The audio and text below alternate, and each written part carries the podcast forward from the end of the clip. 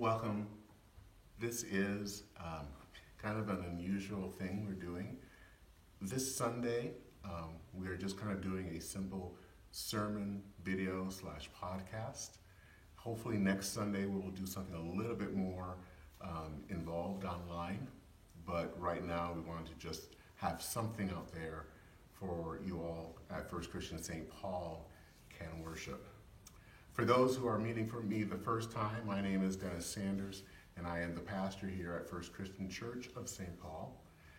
And today's reading and sermon will come from Paul's letter to the book, Paul's letter to the church in Rome, Romans 8 26 through 39. Likewise, the Spirit helps us in our weakness, for we do not know how to pray as we ought, but that very Spirit intercedes with sighs too deep for words. And God, who searches the heart, knows what is the mind of the Spirit, because the Spirit intercedes for the saints according to the will of God. We know that all things work together for good for those who love God and who are called according to his purpose. For those whom he foreknew, he also predestined to be conformed to the image of his Son, in that we might be the firstborn within a large family. And those whom he predestined, he also called. And those whom he called, he also justified. And those whom he justified, he also glorified. What then are we to say about these things? If God is for us, who is against us? He who did not withhold his own son, but gave him up for all of us, will he not with him also give us everything else? Who will bring any charge against God's elect? It is God who justifies. Who is to condemn? It is Christ Jesus who died, and yes, who was raised, who is at the right hand of God, who intercedes for us. Who will separate us from the love of Christ? Will hardship, or distress, or persecution, or famine, or nakedness, or peril, or sword? As it is written, For your sake we are being killed all day long. We are accounted as sheep to be slaughtered. No, in all these things we are more than conquerors through him who loved us. For I am convinced that neither death, nor life, nor angels, nor rulers, nor things present, nor things to come, nor powers, nor height, nor depth, nor anything else in all creation will be able to separate us from the love of God in Christ Jesus our Lord. Let us pray. God, whose very nature is wholeness and life, we give you thanks that in this holy assembly today you have called us together, people from different places, of many gifts, with a multitude of ways of serving and loving Make us one, Lord, even as you and your Christ are one, as we hear his clarion call to gather in the one body, to feast on the word and receive from your hand the blessed gifts of bread and cup. Make us ready, Lord, ready to listen, ready to hear, ready to go and do your will, so that we may all be one, so that all the world may know you in and among us. This we pray in the strong name of your Son, Jesus Christ our Lord. Amen. Well, I wasn't pre- planning on preaching from Romans this Sunday, but then I wasn't planning to be preaching to people online either. It has been an interesting few weeks. It's been a little over two months ago that we started to hear about a strange virus in China that was sending many people to the hospital. It became an epidemic and it shut down the city of Wuhan in China, a city of over 11 million people. And then it grew to the province around it, the province of Hubei. And in our hyper-connected world, no illness respects borders. And then we saw it appear in different places like Hong Kong and South Korea and Japan and then it went to places like Iran where it hit especially hard. And now it is in Europe. Italy, a nation of 60 million people, is virtually locked down. because of the record number of people who are dealing with this virus, COVID 19. And now we are seeing it in other places, France and Spain. And then, now, it is here. It has become more and more real to us. It was only a week ago that we finally found that it was here in Minnesota. It became very, very real for me personally as I was coming home from Bible study on Wednesday night and pulling my car into the garage and I saw an alert that crossed my Apple Watch and it said that the NBA season had been suspended because a player on the Utah Jazz tested positive for coronavirus. Then it became very real. We saw universities going online, other leagues besides the NBA, the NHL, Major League Soccer, the Final Four, all stopped. Church services have been canceled, which is why, of course, you're seeing me here. Sporting events, museums, anything else you can think of, canceled. We go to the supermarket, we see shelves that are cleared, and people are doing that out of fear, out of fear that at some point, somewhere, we will basically be confined to our homes. All of this, this upheaval, has happened because of a virus. Something that is so tiny, something that we can't even see with our own eyes, has disrupted our own our whole lives and placed many others in danger. Now, viruses have an interesting place in my own life.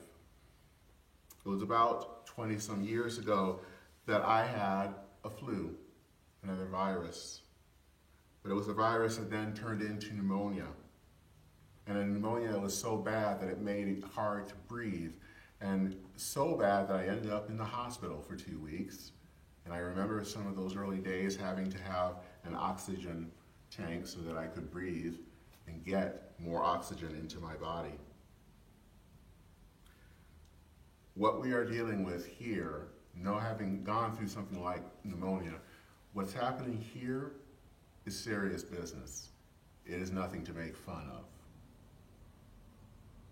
So this morning, we're asking the question what separates us from the love of Christ? That is the question that Paul poses to the church at Rome, and it is the question that Paul poses to us today. Does God give up on us? Is someone beyond God's love? When can God just say, I'm done? The answer, according to Paul, is never. Paul lists a number of events and reminds his readers that no matter how bad it got, God would always love. Nothing separates us from God's love. Not death, not life, not things present, not things to come. God loves us even when the powers are stacked up against us. Now, you cannot, as a Christian, talk about God's love unless you talk about baptism. The, pa- the passage tells us that no matter what, we belong to God. And in traditions, and I learned this in my years in seminary, in traditions that baptize infants, the pastor will sometimes place oil on the baby's forehead and say, You have been sealed with the Holy Spirit and marked with the cross of Christ. So that no matter when you are baptized, the act of baptism reminds us who we are and whose we are. It is a reminder that we are loved by a God that is relentless, a God that also draws us to become more and more like Christ. That is a message that we need to hear. What is interesting about this passage is that it was not written in the best of times. Paul's letter to the church in Rome was written at a time of great upheaval in the life of the church. The Jews were just, the Jews who lived in Rome were just coming back after a time of being banished from the city. And Nero's persecution is just around the corner. And we know that Paul will spend the last years of his life in house arrest before he is executed. The passage does not assure us that we will have happy endings, but it does say that the things that we fear, the things that oppress us, the things that bring us down cannot prevent us from knowing that we are passionately loved by God. We are facing something right now that we didn't know existed a few months ago. We don't know how bad it will get. We worry about families and friends and we wonder if they will be all right. We worry about ourselves and wonder if we will be all right. What Paul tells us is that things are uncertain now. They could get worse. But the thing is, is that nothing, not even a virus, can stop God from loving us and from ultimately having victory over the powers that threaten us and all of creation. It isn't the end, but it is the beginning of the end. As a church, we are gathered by grace to share God's love for the sake of the world. How in this time of fear and uncertainty can we show people that God loves them no matter what? Maybe it might mean praying for our friends and our family as the, in the world at this time, especially, especially right now, the doctors and the nurses who are working in the front lines of this battle. And since we are, in many ways, cannot see each other face to face, maybe it means that we check in on other people to make sure that they are okay. Maybe in this context, it means showing kindness to the people who are stock, who work in the su- supermarkets and, and other stores who are trying to shop, stock shelves as people are running to get items. At this time of crisis, we have an opportunity to share the love of God with others and let them know that not even a virus can stop God from loving and from caring for us. The preacher Tony Campolo once told a story of having to do a funeral back in the 1980s. And this was a time during the early days of another plague. This one, of course, was the AIDS crisis. The man in question was gay and had died of complications from AIDS. A few of his friends, who were also of his friends and who were also in the community, the gay community, came to the funeral. As they gathered at the graveside, Rome, Campolo read Romans 8, 38 and 39. For I am convinced that neither life, nor death, nor angels, nor rulers, nor things present, nor things to come, nor powers, nor height, nor depth, nor anything else in all creation will be able to separate us from the love of God in Christ Jesus our Lord. That perked up the men's ears. They asked him if what the Bible said was true. And Campolo responded, yes. And then something happened. One man asked him to read another Bible verse, and then another, and then another, and then another. It kept going.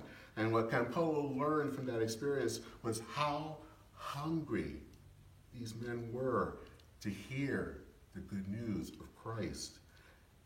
At a time back then when these men were considered outcasts in so many ways, someone was there to remind them that God loves them. We are called to be a people, a people, a place, a people that embodies God's love to a world where people feel they aren't loved. We are facing challenging days, and they could get bad, and they probably will get worse. But remember, no matter what, you're loved by God. Our baptismal promise tells us that nothing, nothing separates us from God's love. Not even the coronavirus.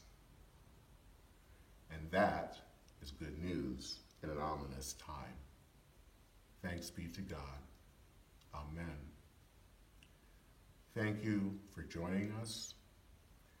If you are want to support the ministry of First Christian Church, please consider going to our website, fccstpaul.com, to give. Thank you, and we'll be back next week. God be with you all.